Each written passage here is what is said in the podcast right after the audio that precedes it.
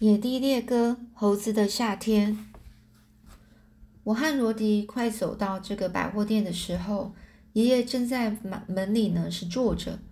爷爷坐在摇椅里，手中是拿着苍蝇拍，两眼向田野张望。当我走近他的时候，爷爷从眼镜上上边呢看着我，笑着说：“你可以把那些猴子从库房里弄出来，关进一个小谷仓里。”他们待在那里会比较保险。我呢，咧嘴笑了一下，笑得很勉强。我在他身旁坐下来说：“哎，爷爷，我没有抓到猴子，一只也都没有抓到。”爷爷呢，是满脸惊讶的说：“说一只也没有抓到，为什么呢？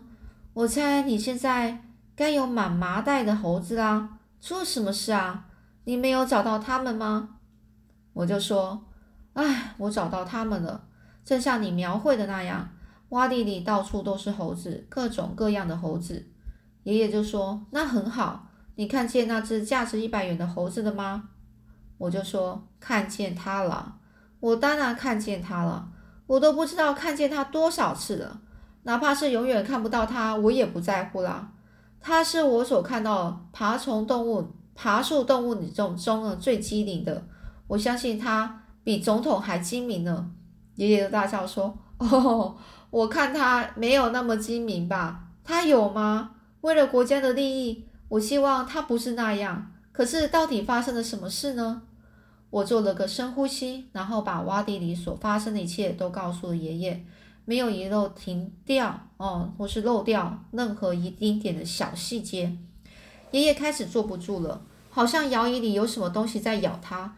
他急忙掏出他那红色的手帕，猛然的就吸下鼻涕，发出一声巨响。由于手帕的遮挡，我无法看见他的脸庞，但是我看到了那点地方，就像切开的西瓜一样红彤彤的。爷爷好不容易才止住了开怀大笑。往常爷爷的大笑会让我感到很愉快，他一笑起来总是全身心、全身心完全的投入啊，也就是全身啊，就是。心里呢是完全投入的笑，可现在就是听到圣诞老老人在笑，我也不会感到舒服，我的心情简直糟透了。爷爷总算控制住自己，他说：“我想那只大猴是挺机灵的，可是我认为它还不至于那么精明。”我就说：“我看也是，爷爷，可这是明摆着的啊，我是再也不可能用夹子去抓它了。”而且呢，只要他在旁边，我就连一只小猴子也都抓不到。我真不知道现在该怎么办了。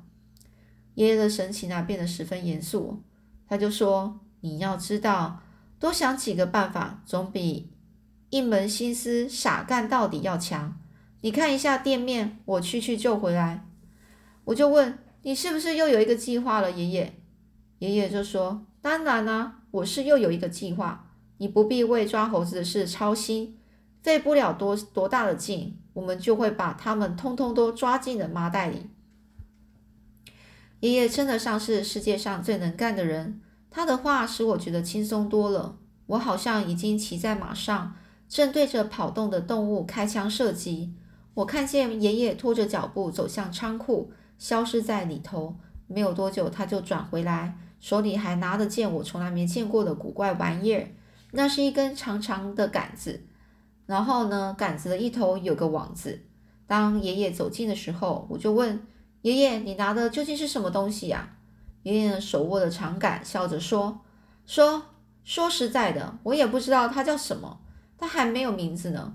我看现在正是给它起名字的好时候，那我们就叫它捕猴网吧。”我睁大眼睛就说：“捕猴网？哎呦，爷爷，你能够用这玩意抓到猴子吗？抓不到吧？”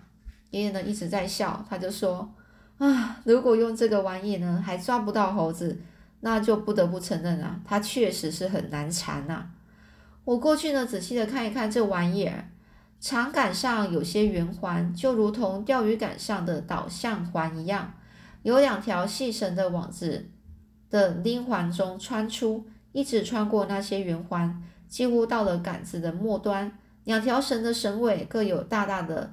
呃，塞入塞入弱环，一个是蓝色，另外一个是黄色。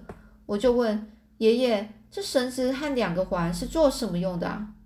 爷爷就说：“这就是我们的秘密武器，你好好看啊。”爷爷就把这个长杆子呢举在面前呢，他一拉黄色的环，网子就张开了。现在我们就假设有一只猴子在网子的外边，而你想要抓住它。于是呢，这爷爷就一边把网子向那个想象中的猴子给撤撤去，一边就说着：“现在他已经在网子里，你仔细的看着，下面就是最精彩的啦。”他那一拉那蓝色的环，网子马上合了起来。你看见他是怎么？你看见他是怎么抓住猴子的吧？你认为怎么样呢？我就说：“太棒了，爷爷，真是太棒了。”我还没看过这么棒的玩意儿呢。你说的对，如果我用这网子还抓不到那些猴子，那他们可真是太厉害了。爷爷就说：“你看你能靠得那么近，再把网子撤开去抓猴子吗？”我想了一下，就说：“我看我用那张网子抓不到那那一只一百元猴子，它轻得很呢。”不过，我也许能够用它抓到那些小猴子，它们的机灵劲啊，还不如大猴子一半，而且看来一点也不不可怕。爷爷就说：“你说的没错，你先抓那些小猴子吧，往后我们还会想出办法去对付那只百元猴，我们早晚就要抓住它的。”爷爷把网子交给我，让我熟悉一下。我试用了几下，一开始呢，我在拉环时遇到了点麻烦。我本来应该张开网子的时候，却把它合了起来。但后来我还是掌握了技巧，一切看起来都很顺利。我就说：“爷爷，这捕猴网比那夹子要好多了。现在我要做的就是想想看，怎么让它，怎么用它去抓猴子了。”爷爷呢，咕隆的从我手中拿拿去网子，把它撒在地上，撤在地上。他呢，就打着手势说。如果我是你，我会用这个方法去去抓猴子。我会在握杆的这头挖一个坑，这个坑能够容纳你哦，容纳你和罗迪躲进去。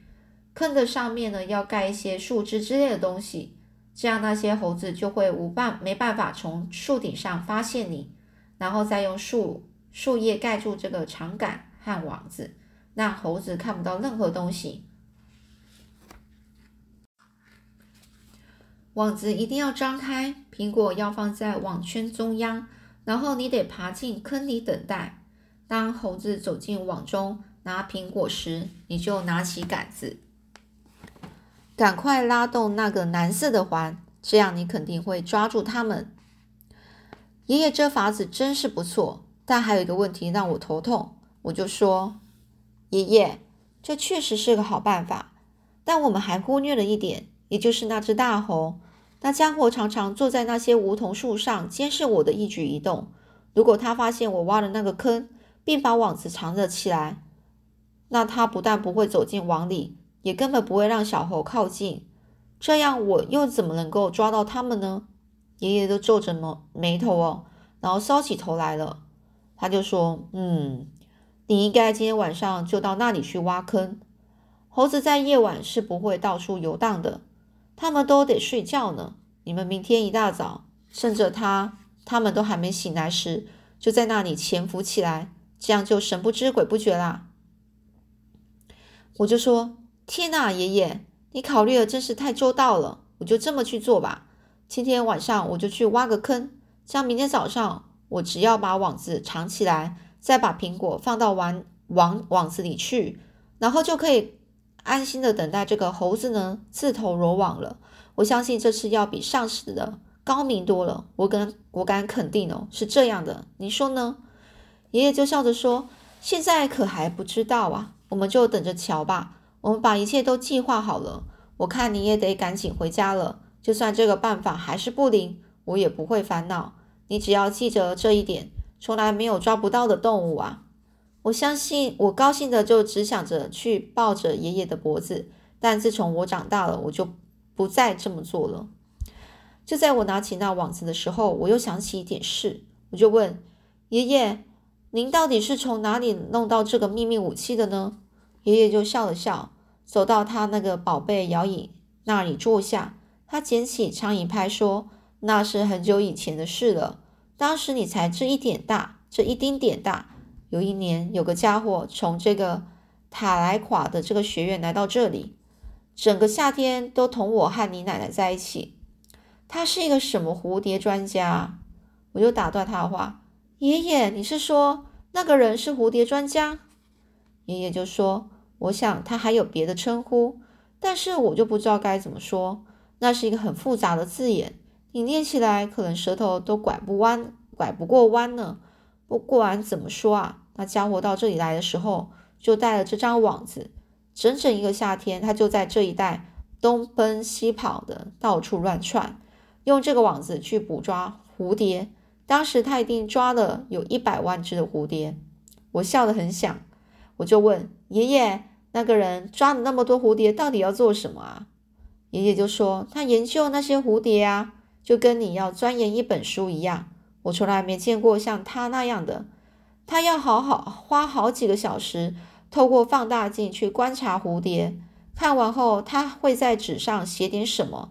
当他认认真真的把这个蝴蝶观察了一番之后，就用大头针把它们扎在小小的白色卡片上。”然后再把这些卡片放进一放进上面有个玻璃盖的小盒子里。我就说：“爷爷，我抓过许许多多的蝴蝶，可是它们是那样漂亮的小东西，我从来没用大头针把它们扎起来过。我总是把它们放生的。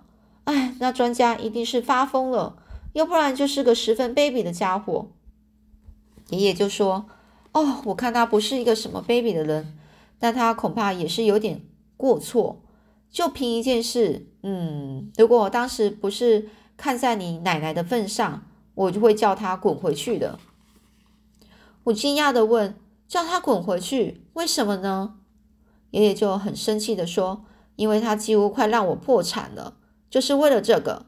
那个夏天，我差点连一分钱也都没有挣到。从那个什么专家到这里起，这里开始，直到他离开的那天为止。”我甚至连一罐鼻烟那样的东西都没有卖出去过呢。我更加惊讶的问：“卖不出去东西，卖不出东西，为什么呢？是与那个专家做的事情有关吗？”爷爷就开始很生气的咆哮着说：“当然是跟他有关啊！就是他做的事，害我差点关门大吉呢。你知道我的客人大多是查拉查拉基地区的印第安人，你也知道他们对疯子是多么的恐惧。”他们认为，如果一个人失去理智，那他就已经死了，而且他的灵魂已经游荡到了天国。他们可不愿意接近疯子。那个专家的所作所为，在这山区的印第安人看来，毫无疑问的就是发疯了。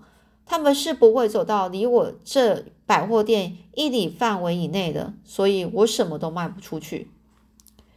爷爷呢？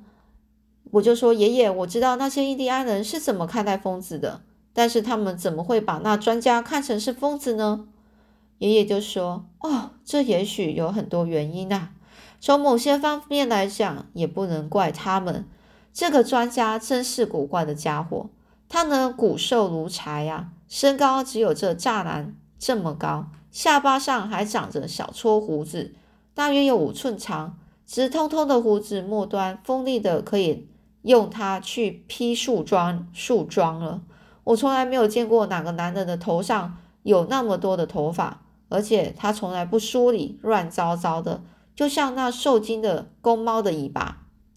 我呢，就哈哈大笑的说：“哎呀，爷爷，那些印第安人会认为这专家疯了，可一点也不奇怪。如果我看到了，我也会认为他是疯子。”爷爷点点头就说：“不是只有他的长相啊，他从举止到服装都让人产生这个印象。”他穿的衬衫竟然没有袖子，裤子大约就剪短到这里。爷爷就用指头在他膝盖上面的这个大腿附近画了一道。我就说：“嗯，啊，然后呢？”爷爷就继续说：“那猴子每次在寻找蝴蝶，总是边跑边挥动网子，还大喊大叫的，弄出各式各样的噪音。印第安人看见他在这附近到处乱跑。”就认为他丧失了理智。如果不是你奶奶拦着，我真会给那家伙一棒子。我就问奶奶做什么？为什么要做什么要这样呢？哦，奶奶做什么要这样子呢？”爷爷皱起眉头，用手就摸着他下巴上的胡须哦，就说：“这个什么专家是个会耍皮、耍嘴皮的人哦，他能够吹得天花乱坠，甚至啊，连河里的鱼都能够让他给骗上岸来。你奶奶以为他是世界上最精明的人。”他让他啊，就是这个人啊，让这个奶奶呢，对蝴蝶也着了魔。所以呢，奶奶听不进我让他滚蛋的话。我呢，听一听之后笑啊笑啊，笑个不停，直笑到眼泪都流出了，涌出了眼眶。我呢，边擦眼泪边笑着说：“爷爷，我真想看看那个蝴蝶专家，这肯定比看马戏团表演还精彩。”爷爷就说：“如果我不乐意的话，那你在这一带是再也不会看到那样的专家了。这地方没有足够的空间能够容纳我和那样的蝴蝶专家。我们之中总得有一个要离开啊！”这时候，奶奶从屋里就呼喊我的名字，然后说：“杰伊贝利，是你吗？”当时候呢，我还在笑，我就说：“是我，奶奶，是我啊。”奶奶就说：“你回家之前到屋子来，屋子来一下，我想送给你妈妈一些东西。”我就说：“好啊，奶奶。”听到奶奶讲话，爷爷显得很紧张，他怎么也都坐不住了，便从椅子里站起来。他看着我说：“我看我们这抓猴子的事，让你奶奶知道了太多是没什么好处的。打猎、钓鱼这类的事，女人的看法总是与男人不一样。”我就说：“我明白你的意思。”妈妈和黛西就把我弄得够烦了。每当我一出家门，妈妈总就会想着我会被什么动物吃掉。就算我抓到一只小蜥蜴，黛西也会认为我是世界上最卑鄙的男孩子。前几天，他还对我说：“如果我再去抓动物，上帝就会让天神打雷把我劈了呢。”爷爷笑笑着说：“哦，我想仁慈的上帝是不会做这样的事啊。无论如何，他都不会这么对待一个男孩子的。”他比他可比女女人家明白事理啊！对女人的话，对女人的话不要太认真，至少对他们所说的要打一半折扣。我就说，我试过不理会他们那一套啊，爷爷，但看起来没什么用。他们到处跟踪我，唉，妈妈跟我跟到哦，妈妈跟我跟的把每很多桃树的嫩皮嫩枝啊都折断了。我看他们结不了几个桃子啦。爷爷就看着表说：“好啦，时间不早了，你最好回家去吧。现在该去找你奶奶了。我不想让你天黑时还到不了家，我也得关上店门去料理其他杂物了。”好啦，今天就讲到这里喽。